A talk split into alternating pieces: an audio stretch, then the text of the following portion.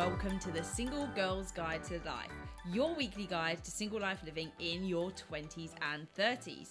I'm Chantelle the coach, a course life and confidence coach for women that want to make the most of their single life, whether that's in dating, starting to work into relationships, relationships with their friends and family, not just those romantic relationships living alone, and just finding a community. We have the Single Girls Club, which continues to grow, where you can share your dilemmas of single life, as well as social events through the Single Girls Club and one to one coaching programs as well. And in today's episode, I'm going to be talking about something that might surprise you a little bit in terms of the single life, which is the fact that even though you're single, and I would encourage you to embrace absolutely every opportunity in terms of doing things on your own, taking the time for yourself, and proving to yourself that you don't need to be in a relationship to be able to live a fulfilled life. My message today for you is that you can't do everything on your own all the time as a single. As I said, I am a single life ambassador. I think there's so much freedom to be had in the single life that sometimes we can forget or we feel isn't quite the same when we don't have someone to contact at the end of the day. We don't have that person that's going to always be there for us consistently as the number one person. And I think that you should be able to go out there and go on solo trips, whether that's, you know, just going to the cinema on your own, going to a meal, whether you're going to, a bit like myself last summer, go around the UK and do a road trip, or which I haven't yet been able to do, but I know there's people in the Single Girls Club that have that talk about this, go abroad on their own, whether it's a city break or for something longer. I am all for all of those experiences that we have there. However, being single doesn't mean that you have to do everything on your own nor should you be doing everything on your own. We can fall into the trap that we need to do it all on our own and we build our independence. And some of us choose to stay single for a certain amount of time because we want to build that independence.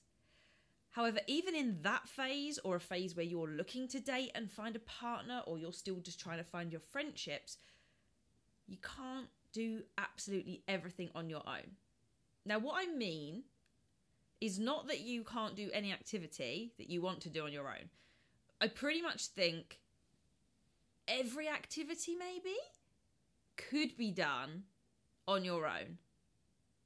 I'm trying to think if there's one that really, really requires two people and I'm sure there's a couple of things that could pop into people's heads here, but the predominantly with any activity that you want to do, like dating wise or something you would do with your friends, you could do on your own. You know, you can't do team games like, you know, the crystal maze or anything like that. You could do an escape room on your own, but it might not be quite the same. So there's elements of things. I'm not saying that you can't go and do those things, that you couldn't find a group to go with, um, or that you couldn't, if you chose to, do those things alone what I'm saying is is that doing absolutely every activity in your life, day in, day out, without anybody else involved at all, might just be a mistake. When you're on your own, it is the opportunity to build that within yourself, to go inward, to enjoy your time alone. And depending on if you're an extrovert or more introverted, maybe one of those would suit you better that actually if you're more introverted being single and being on your own doesn't really bother you so much whereas being extroverted you feel a little bit more of that i want to have people involved in my life. But particularly if you're single and live alone you can feel like you have to do everything all the time. Chances are you're probably doing all of the housework you're managing the bills you're sorting your house out you're cooking for yourself every single evening and you start to prove to yourself that you don't need anyone, that you can manage absolutely everything in your house without someone else, that this life is possible to do and enjoy without other people. That's a great thing to experience. However, there is still a reason that we need other people in our lives because there are a variety of reasons, really. But we can't just have this super independence all the time. And I think it's something that we could fall into if we're not careful. By all means, stating that you enjoy being single is absolutely fine and still wanting to share your life with people that matter to you, those two things can happen at the same time. Again, I think another thing we fall into is that if we say that we're enjoying being single, we can't want other people around. And apparently, people find it so perplexing when we say that we're enjoying being single, but don't understand then why we want to date. Well, why would you want anyone else? Some people would choose to close that option off because they don't want that. Me personally, I change my mind about that here and there. Some periods of time I've said, no, I'm not dating, I'm not looking for anything. And now there's an element of me that goes, you know what, I actually want to work on relationships. So I want to be in romantic relationships to be able to try those out, which includes dating, but also I want to work on all the other relationships in my life too. And just because you align with one thing doesn't mean you can't associate with the other. You can still enjoy both things.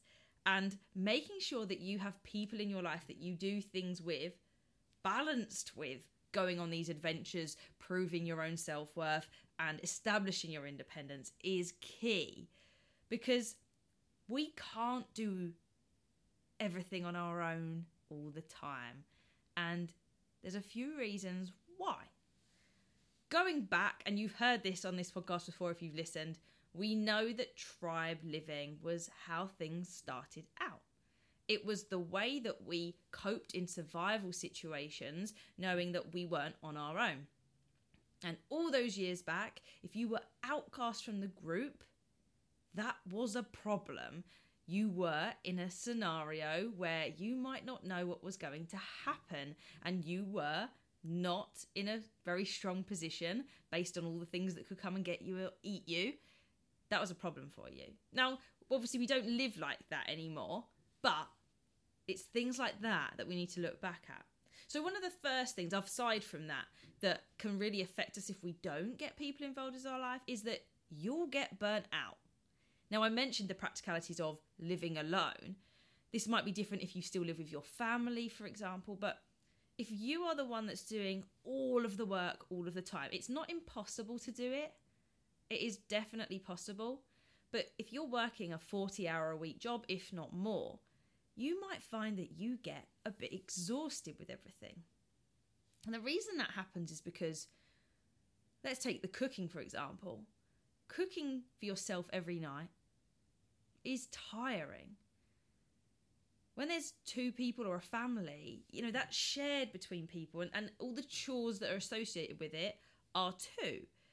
If you cook up a lasagna, say, so you've got a fair few bits being chopped, cooked, or a pie even, you know, we've got lots of pots and plates and it goes in the oven. Whether that was for one person or for six people, roughly the same amount of stuff was used in cooking it. But then the cleaning comes around, and when it's just you on your own, you're the one cleaning it up. And so, whilst it doesn't seem like you're doing a lot, and it should be a bit more proportional because, well, there's only one of me, so there's only, you know, one of my lot of stuff to clear up. That's not strictly true. And so, all these little things add up. You think that about the cleaning around the house. Your house might be smaller because it's not got four to six people living in it. And I appreciate there is a difference in that.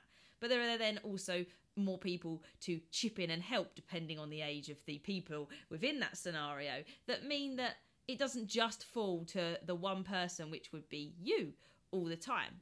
And then there's the kind of emotional baggage that you get through a week. And I'm not talking about anything particularly heavy, I'm talking about being human, going through life, and finding things frustrating in your day and finding things interesting in your day and who you want to share that with. And so, if you keep all of those things inside, all the things that you wanted to share and aren't sharing them out, and then you're also just busy with everything that's always going on, and you're not able to get anything else happening in your life, Plus, I don't know if you found this as a single person, but you're the one that always has to ask for the social plans to those that are in relationships. I think this is just where they have default people that they would go to things for, and you have to end up being the one to be like, hey, are you around this week? Like that all continues to add up because you always got to ask and remember, and also asking can sometimes feel like putting people out at times. So there's all of these things that when you are on your own, if you are that independent person, can add up and realistically, you want to involve people to help with scenarios. This could sometimes open your eyes up to the idea of hyper independence, which comes about from when maybe your needs weren't being catered to so well back when you were a child or growing up. And so you learnt to cater to yourself and not need anyone at all to get on with your life. And so the idea of asking for help feels like a weakness. It feels like something that you shouldn't do because you know you can do it. But asking people for help is one of the cleverest ways to get people involved. It can be as simple as helping to put something flat pack together, or it can be, can you help me tidy my house? Like, I really need to do a deep clean of the house. Come on over, we'll put some music on. Something that would have been mundane, routine, and boring to you can be something that you use as an opportunity to introduce people into your life. It makes that activity not the routine. It allows you to take the load off for once. And I'm not saying that that person or anybody should come every week to help you tidy your house or change your bed or anything like that. But there are particular people that are going to probably fit this maybe better than others, such as parents would be more inclined to help with scenarios like this. Just because you can do it on your own doesn't mean you have to do it on your own. And it might feel like you should, but that isn't the case. And so using these little moments means that you fit people into your diary with a purpose. It's helpful and it stops you getting burnt out by all of the things that you take on in a week. gives you the chance to catch up with people and talk and offload with that kind of what's been going on in your week or what's happened in your day if it's a weekday. And so and you know, another one is asking about going over for dinner, you know, inviting yourself over. Again, you've got to have some of these friendships in place and see where they're at, but it means that you can actually spend time with more people and you spread things out. So you're not cooking for yourself all all the time if you've then gone out to someone's house for food and found a way to get yourself invited or invited yourself. And again it depends on your comfortability with those people as to how you do that moving on. Another reason that you shouldn't want to have to do everything on your own and you want these moments where people come over is because relationships i think are probably the most important thing in life. Now i'll talk about one thing in the next point that i make that might slightly just point out that that's not quite strictly true but i think there's a very big place for relationships in how fulfilled we are and how well we think we're getting on. Because when we have people around us, when we're interacting with people, when we're opening up and talking about things, we're discussing, we're learning, and we're gaining new perspectives from other people. And so I don't just mean romantic relationships, I'm talking about every single relationship every time you relate to someone else so essentially any interaction with other people you are able to use that opportunity to learn something whether it's a new perspective or a different approach. You don't even have to be interacting directly with someone you can be observing someone to learn them. So if you isolate yourself from other people for a good chunk of time and you're so determined to do things on your own, you miss out on all this personal growth. Whether it's in a romantic relationship, dealing with your parents, making new friends, or developing old friendships and making them better, that is all learning.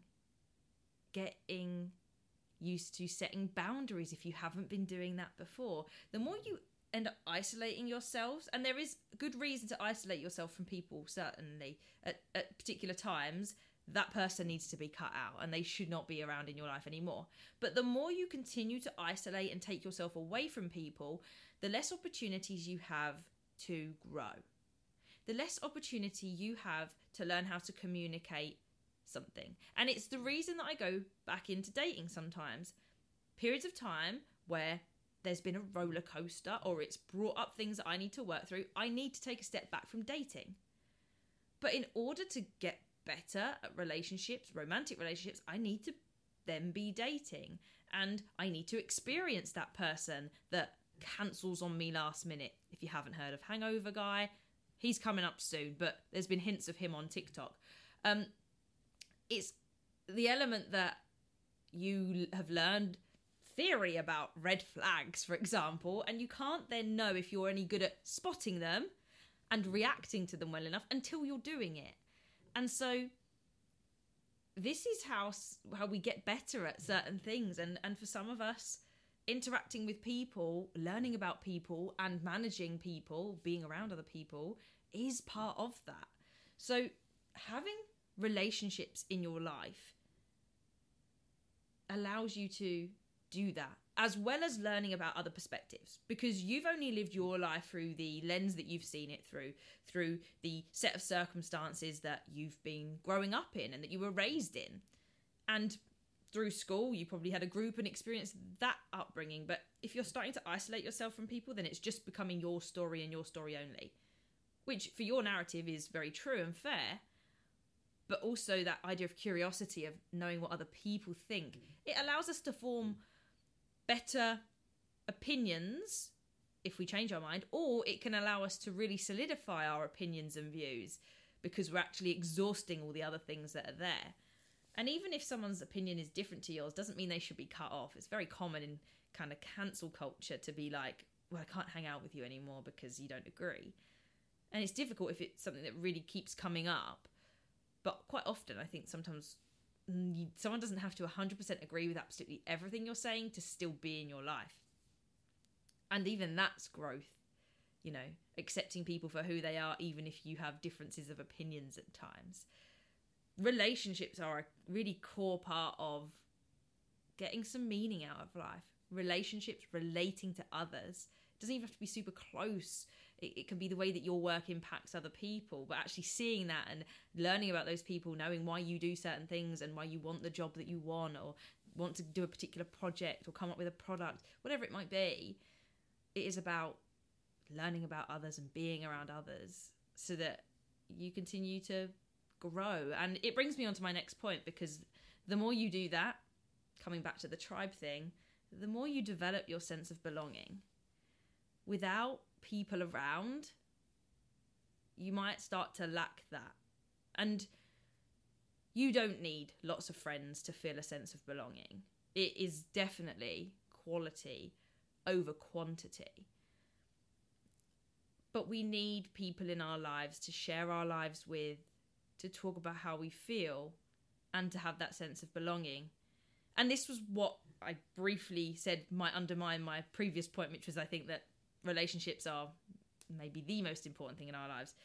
If we look at Maslow's hierarchy of needs, if you haven't heard of that, it's a triangle uh, and it tells you what we need in a scale from bottom to top. And the things at the top can't be accessed unless you've got the things underneath, and, and, and each one below must be fulfilled in that sense.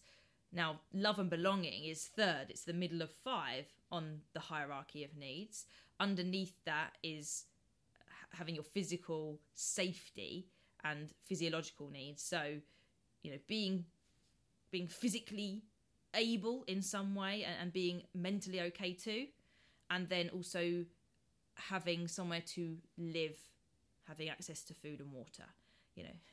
And i appreciate that those practical elements of, of basically having health and um, being able to live practically yeah, probably do come uh, before then considering love and belonging, our relationships, and how we interact with other people. But if that is that first one, straight after, you know, the basics, as we might refer to them as, then that surely takes a really big part of life.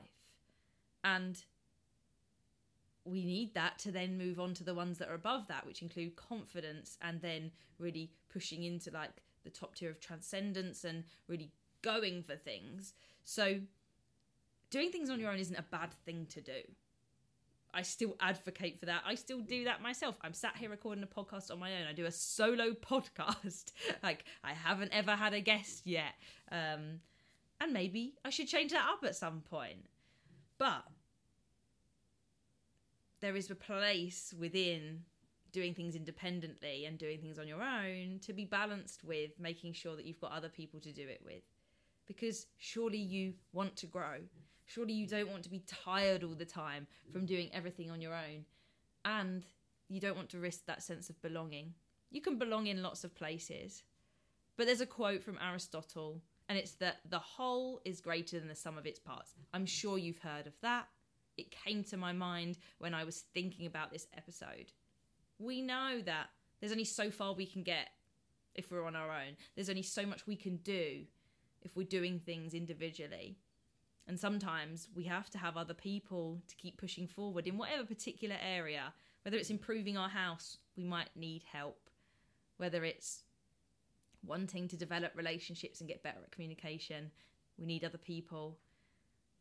And maybe it's just the sense that we want to know that we're part of something, something bigger than just getting up, going to work, coming home, cooking, and sleeping again. We want to know that there's a bit more to it than that. So, this isn't saying don't go out there and don't go book that trip or don't go to the cinema because you know that I'll be encouraging you to do that. If you have any personal interaction with me and you ever ask, should I? Absolutely. As long as you feel comfortable with it, go for it. You won't regret it.